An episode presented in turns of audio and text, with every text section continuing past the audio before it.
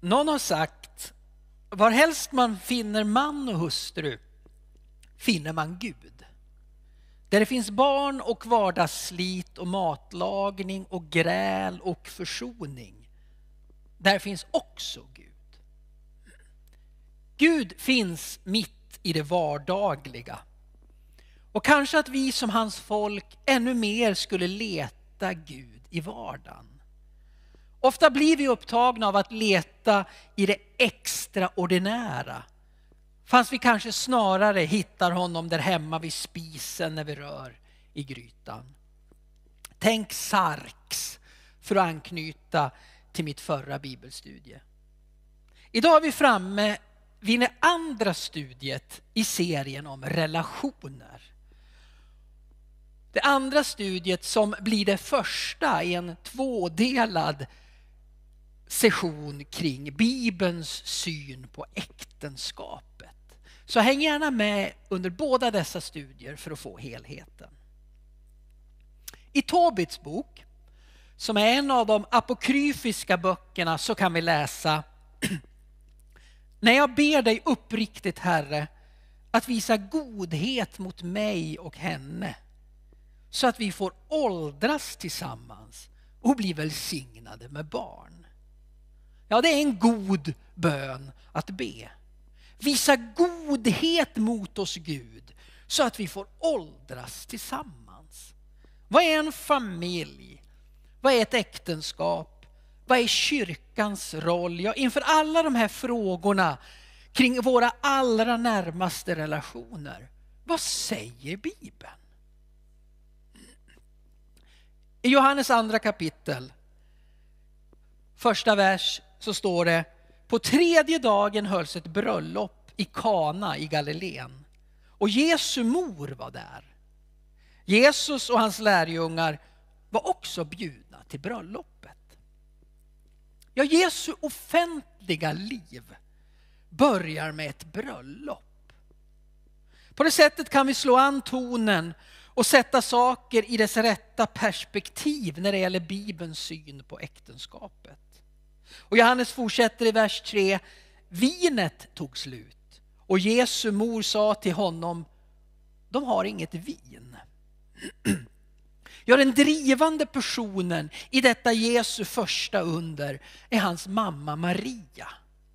Hon som tog det änglarna och herdarna sa om hennes nyfödda son till sitt hjärta och begrundade det.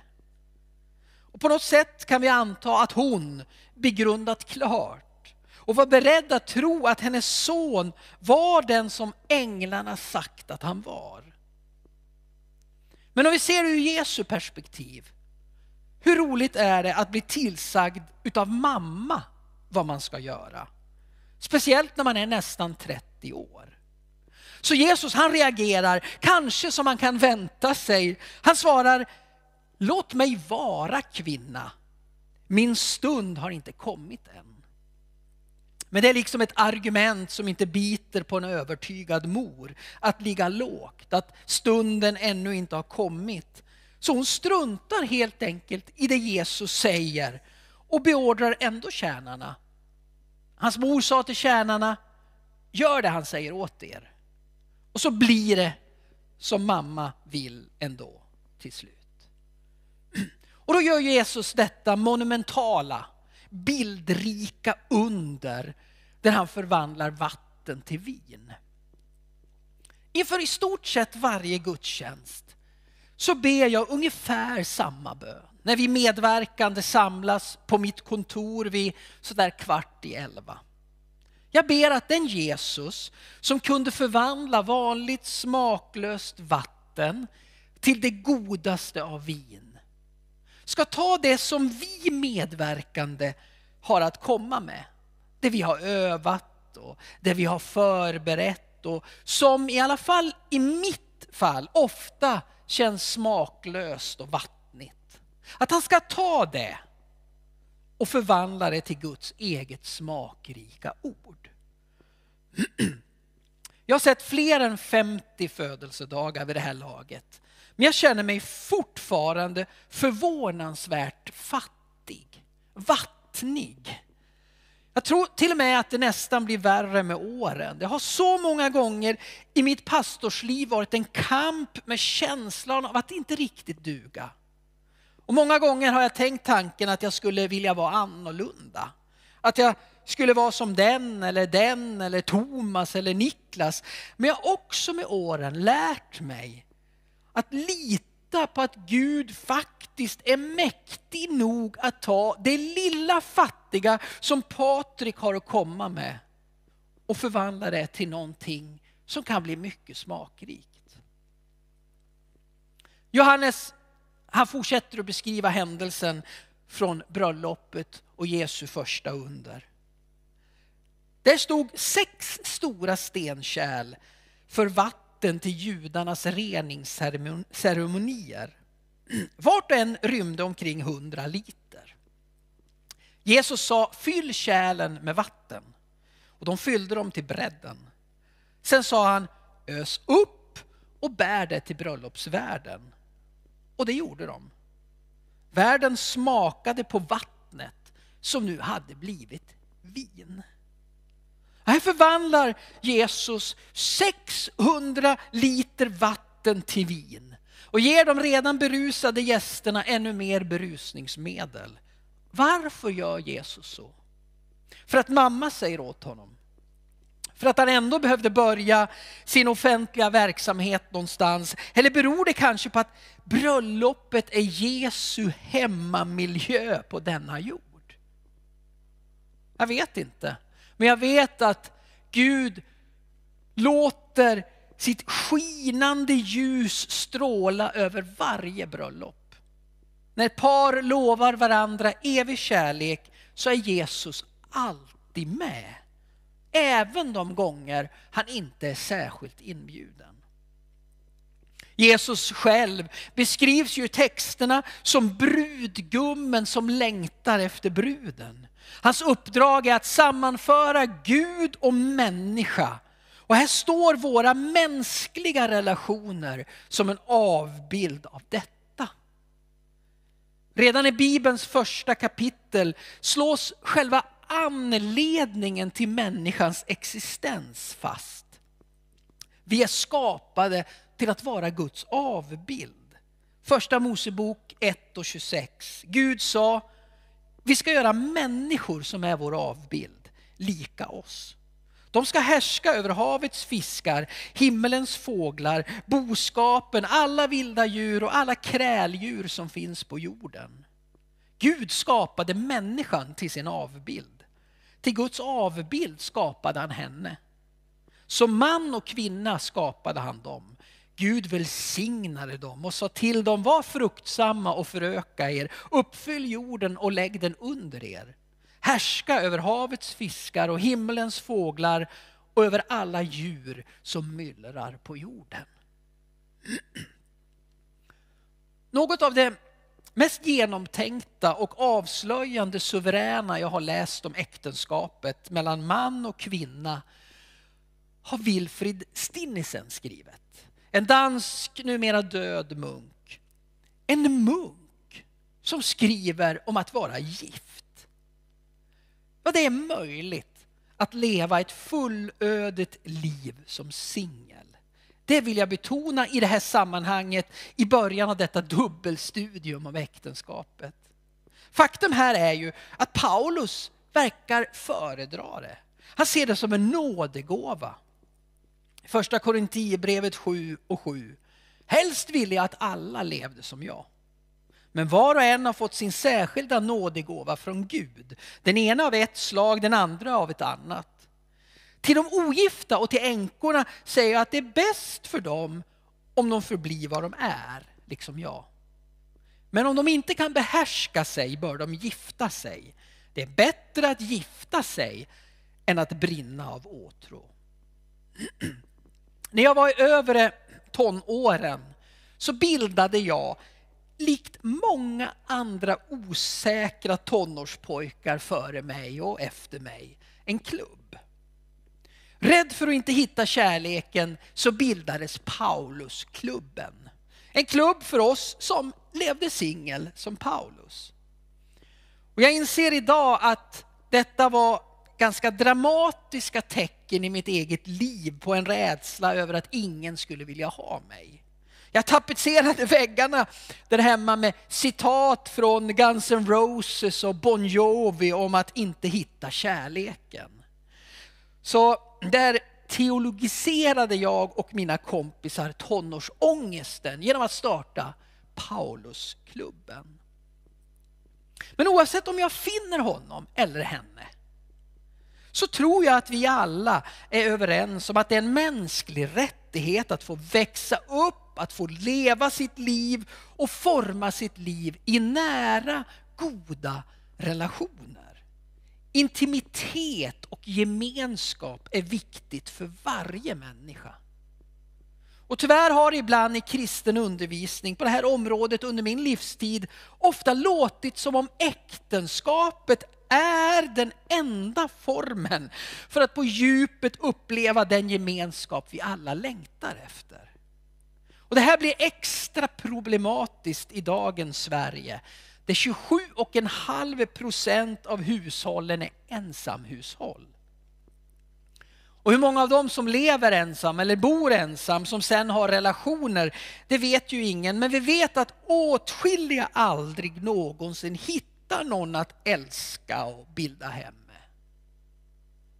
Ytterligare andra, de står ensamma efter en skilsmässa eller när deras livspartner har dött. Och här finns naturligtvis varianter av alla de slag. Men vi måste få sagt, eller jag måste få sagt, att en människa kan leva ett helt liv utan en enda sexuell relation och ändå vara en fullkomligt hel människa. Livets mening är inte att bilda familj och köpa ett radhus, åka en Volvo och rasta en hund. Det är inte genom att gifta sig som man blir hel som människa. Relationen med Jesus den kan aldrig kompenseras med någonting annat. Och det mest meningsfulla liv som levts på denna jord var ett singelliv. Nämligen Jesu eget liv. Och Bibeln, den är aldrig främmande för flera parallella spår. Ofta vill vi få, liksom få ihop det i en linje, men, men Bibeln har ofta flera parallella spår där singellivet och Paulus och är ett tydligt sådant spår. Och där äktenskapet är ett annat tydligt sådant spår. För det finns en slags omgivningens bild av den tvåsamma kärleksrelationen som lösningen på livets problem. Och vi ser inte det minst i den romantiska myten alla Hollywood. Den romantiska myten där film efter film slutar med det lyckliga slutet och där det lyckliga slutet är när kärleken till en annan människa ska liksom fylla individens behov av gemenskap, värme, identitet och trygghet. Känslan av att nu har jag liksom hittat hem. Och här har vi inom kyrkan ofta anammat det tankesättet och faktiskt gett äktenskapet fel proportioner. För om kärleksrelationen får spela Guds roll i en människas liv så blir det till en slags avgud. Och avgudar de tenderar alltid att svika. Och om meningen är att vi ska hitta någon att gifta oss med så skapar det en massa följdproblem. Många har inom frikyrkan upplevt besvikelsen över att aldrig nå in i den romantiska relationen. Och många har upplevt besvikelsen över att den romantiska relationen inte levde upp till förhoppningarna. Målet med livet kan aldrig vara att hitta den rätta. Sen är det klart. Sen är vi i hamn. då begränsar vi Guds kärlek. ordet kärlek har i många fall blivit förknippat med och likställt med romantik romantik, kärlek och romantik. Men livet, också i äktenskapet, jag lever ju själv i ett äktenskap, det är så mycket mer än romantik. Om det bara är romantiken man strävar efter blir relationen väldigt snäv och väldigt skör. Romantiken, det är inte det enda sättet att uppleva genuin kärlek. Ta det från en munk som Wilfrid Stinnesen. För vad händer med oss om vi ständigt omger oss av en frikyrklig lovsång till kärnfamiljen? Ja, I värsta fall kan det bli förödande. Förödande för mig som inte finns där, som skulle vilja gifta mig, men det har inte blivit så. Förödande för mig som upptäckte att den lyckliga familjen visar sig bli en konfliktfylld, ojämlik och ganska torftig miljö. Ja, det finns flera situationer där den frikyrkliga lovsången till kärnfamiljen kan upplevas förödande. Livet som gift det är sannerligen inte bara enkelt alla gånger. Och livet som singel är inte heller det bara enkelt alla gånger. Vid ett tillfälle när vi befinner oss på det här området, vid ett tillfälle så kommer fariseerna till Jesus för att ställa frågor kring de här ämnena. Och de undrar, är det tillåtet att skilja sig? Matteus 19 och 3 hittar vi det. Några fariseer kom fram till honom för att sätta honom på prov och frågade är det tillåtet för en man att skilja sig från sin hustru av vilken anledning som helst? Han svarade, har ni inte läst att skaparen från början gjorde dem till man och kvinna? Och han fortsatte, därför ska en man lämna sin far och sin mor för att leva med sin hustru och de två ska bli ett. De är inte längre två utan ett. Vad Gud har fogat samman får människan alltså inte skilja åt. Men fariseerna de, de, de fortsätter med att envisas och faktiskt hänvisa till hur Mose tillät skilsmässor. De frågade varför har i så fall Mose bestämt att mannen ska skriva ett skilsmässobrev för att skilja sig? Han svarade, därför att ni är så förstockade tillät Mose er att skiljas från era hustrur. Men från början var det inte så. Jag säger att den som skiljer sig från sin hustru av annat skäl än otukt och gifter om sig, han är en äktenskapsbrytare. Då bryter intressant nog Jesu egna efterföljare in i diskussionen. De gör det ibland i Nya Testamentet när de liksom tycker att Jesus går för långt. Lärjungarna sa, om mannens ställning till hustrun är sådan är det bäst att inte gifta sig. Han svarade, alla kan inte tillägna sig detta utan bara de som har fått den gåvan. Det finns sådana som är utan kön från födseln och sådana som av människor har berövats sitt kön och sådana som själva har gjort sig könslösa för himmelrikets skull. Den som kan må tillägna sig detta. Jesus lyfter alltså här fram möjligheten att inte alls gifta sig i en kultur då detta tankesätt var, var otänkbart. Det kan vara på sin plats att notera hur Jesus levde i ett judiskt sammanhang där det var en självklar plikt att gifta sig och få barn och föra släktet vidare. Gamla testamentets löften till mänskligheten och till Israel, de var mycket nära knutna till löften om just avkomma. Och därför var det en personlig och social katastrof att förbli ogift eller barnlös. Och det var i detta sätt att tänka, det var i den här kontexten, i den här omgivningen som Jesus träder fram med anspråket att återupprätta Guds folk och samla Guds sanna familj.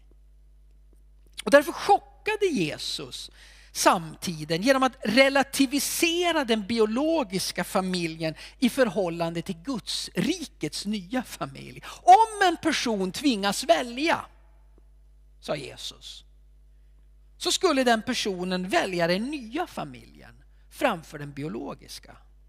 Matteus 10 och 34. Tro inte att jag har kommit med fred till jorden. Jag har inte kommit med fred utan med svärd. Ty jag har kommit för att ställa en man mot hans far, en dotter mot hennes mor, en sonhustru mot hennes svärmor och mannens husfolk ska bli hans fiender. Den som älskar far eller mor mer än mig, han är inte värd att tillhöra mig. Och den som älskar son eller dotter mer än mig, han är inte värd att tillhöra mig. Och allra tydligast uttryckte kanske Jesus detta då hans mor och bröder letade efter honom i Kafarnaum för att ta med honom hem. Och när Jesus får reda på det så frågar han folkskaran vem som är hans mor och syskon. Den som gör Guds vilja är min bror och syster och mor. Ja, Jesus prioriterade själv Guds nya familj och han krävde samma sak av sina lärjungar. Och kallelsen till ett sådant uppbrott det krävde i princip det omöjliga i Jesu miljö. Ett uppbrott från familjen, alltså den biologiska familjen, innebar att personen då lämnade alla sociala nätverk som tidigare givit en trygghet och en plats i samhället. Men samtidigt lovade Jesus att var och en som gjorde detta skulle få en ny och större familj. De skulle få hundrafalt igen. Markus 10 och 29. Här i världen ska han få hus och bröder och systrar och mödrar och barn och åkrar mitt under förföljelser. Så, som en lång, lång inledning av detta dubbelstudium om äktenskapet så vill jag bara få med det här. Ska vi som kyrka, ska vi som församling kunna möta det omgivande samhällets omättliga förväntningar på sex och kärleksrelationer så kan vi inte bara endast ständigt upphöja den borgerliga kärnfamiljens välsignelse. Kyrkan behöver framträda som en gemenskap som visar att alla, varenda människa oavsett livssituation inbjuds att tillhöra en ny familj. Och ska det här vara någonting mer än bara en vacker idé kräver det att församlingen återupprättar rikare former för ett gemensamt liv. Och jag vet att inte minst i storstäderna och inte minst bland de yngre formas olika gemenskaper. Kommuniteter av, av flera ensamstående eller och familjer öppna hushåll som rymmer fler än kärnfamiljens medlemmar på middagarna eller boendenära gemenskaper. Det avgörande i livet kan inte vara huruvida man är gift eller inte. Den kristna gemenskapen den är till för alla. Men med detta vill jag inte tona ner betydelsen av fungerande äktenskap. Nej, vi måste, som jag var inne på, kunna tänka flera spår samtidigt. Nej, för Jesu radikala kallelse och relativisering av familjen får inte läsas som ett uttryck för att Jesus förkastade familjen eller äktenskapet. Tvärtom uttalade han sig mycket radikalt mot otrohet och mot att upplösa äktenskap som vi nyss läste. Men det är ändå lika sant att familjen behöver det större sammanhanget för att fungera. Utlämnad åt sig själv tenderar en isolerad kärnfamilj att falla samman av sin egen tyngd. Den behöver stöd i församlingsgemenskapens sociala och moraliska strukturer. Och paradoxalt nog så har de som enbart lever för sin egen lycka svårt att förbli lyckliga. Och vi ser i Nya Testamentet många belägg, många belägg för att den tidiga församlingen ansåg sig själv vara Guds nya familj. Och rent konkret innebar det att när den tidiga kyrkan inte längre fick vara med i synagogan så fick församlingen sin bas i de romerska städernas hushållsgemenskaper. Ett sånt hushåll som på grekiska hette oikos kunde förutom den nära familjen innehålla slavar, frigivna slavar, tjänare, anställda, inflyttade landsmän, släktingar eller lärlingar. Och de här hushållen de utgjorde liksom grundpelare i det romerska samhället, i de romerska städerna. En persons trygghet, en persons identitet, en persons roll i samhället var till stor del sammanknutet med detta oikos. I den här miljön så såg sig kyrkan primärt som en ny hushållsgemenskap. Och vi ser detta i, i Apostlagärningarna, bland annat av det faktum att nattvarden, det förlägger den första församlingen i oikos, i hemmen. Inte när man har de stora gemensamma samlingarna. En egen oikos som bestod av en måltidsgemenskap som var gästfri, som hade stor social omsorg. Och kyrkan var som Paulus och Petrus skriver Guds hem, Guds hushåll. Och nu vill jag precis det allra sista av detta första studie byta spår en aning och kratta manegen inför nästa del. Gud han har skapat oss människor. Och vi kan ju filo filosofiskt fundera hur mycket som helst på anledningen till det. Men själva skapelsen av människan hade med förbund att göra. Har Gud skapat människan så är det för att han vill ingå ett förbund med henne. Vara ett med henne. Och här kommer då äktenskapet som en fullkomligt lysande bild på detta förbund. Första Mosebok 2 och 24. Det är därför en man lämnar sin far och mor för att leva med sin hustru och de blir ett. Katolska kyrkan de har ju äktenskapet som ett av sina sakrament. Äktenskapets förbund. Ja, min vigselring den visar ju att jag och Mia har ingått ett förbund. Och detta förbund avbildar på ett fullständigt lysande sätt människans förbund med Gud. Och det här kommer jag återkomma till mer när vi senare i den här serien talar om sexualiteten. Mosebok fortsätter i andra kapitlet beskriva skapelsen. Herren Gud sa, det är inte bra att mannen är ensam. Jag ska ge honom någon som kan vara honom till hjälp. Och så skapar Gud alla markens djur och alla himmelens fåglar och mannen ger alla dessa sina namn och sen så skapar Gud kvinnan. Och när Gud säger att det inte är bra för mannen att vara ensam så betyder det att, man in, att ingen ensam kan förverkliga hela sin mänsklighet. Det kan man bara när man lever med någon annan eller djupare för någon annan.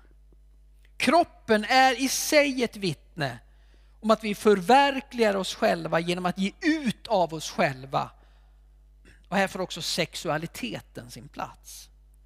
Mannen och kvinnans ömsesidiga gåva till varandra i sexualakten visar att vi i likhet med Gud älskar genom att ge. Förälderns varma kram eller myset i soffan visar att kärlek, det är mer än ord. Att kroppen är vårt främsta redskap för att visa kärlek. Kroppen är oss given för att vi ska kunna ge av oss själva konkret och handgripligen.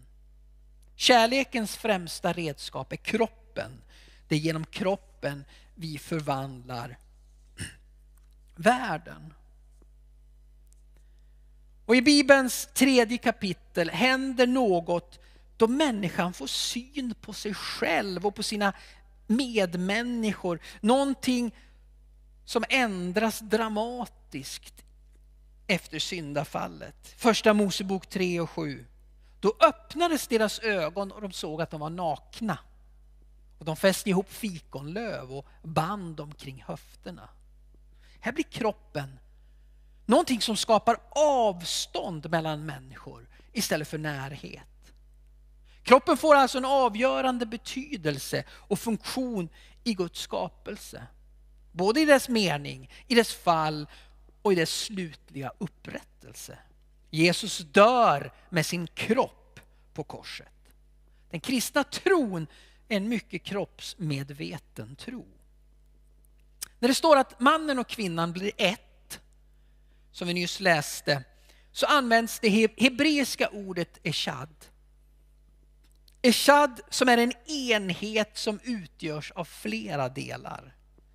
Och det är i själva verket ett mycket komplext ord, men det antyder att det rör sig som en helhet med många delar. Vi kan ibland säga att ett lag spelar som en man eller ett folk. Ett folk, men det utgörs ju i själva verket av miljontals människor.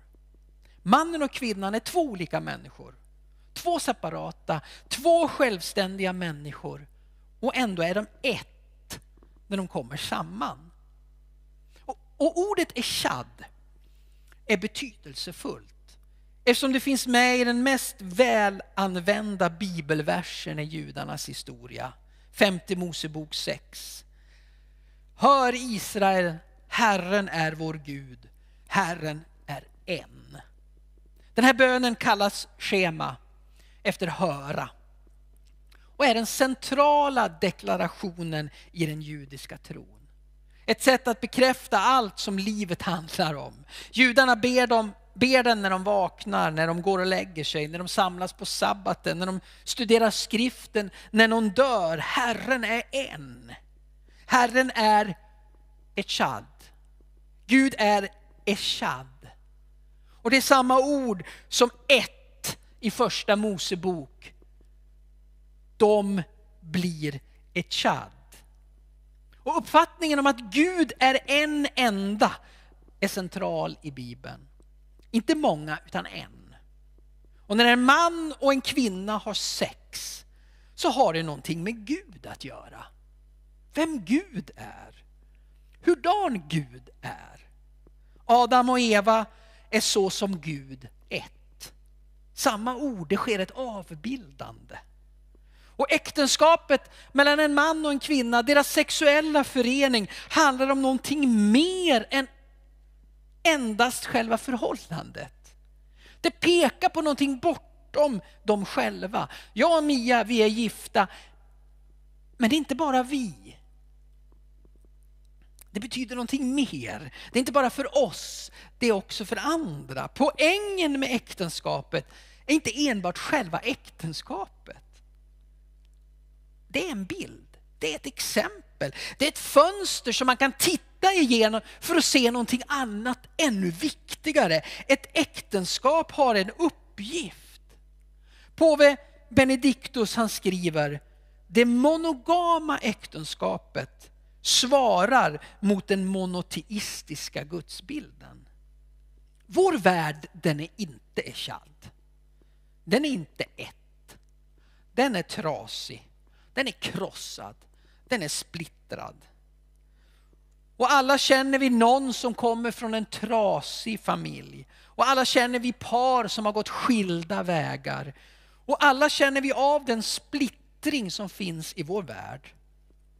Äktenskapet, det har kommit till för att väga upp detta. Inte för att tillföra mer brustenhet i världen, utan för att tillföra mer enhet i världen. Och det är meningen att en man och en kvinna som har överlämnat sig själva till varandra ska låta världen få se en strimma av hopp. En bild av hurdan Gud är. En smula mer eshad på jorden. Och det kan vara stort nog.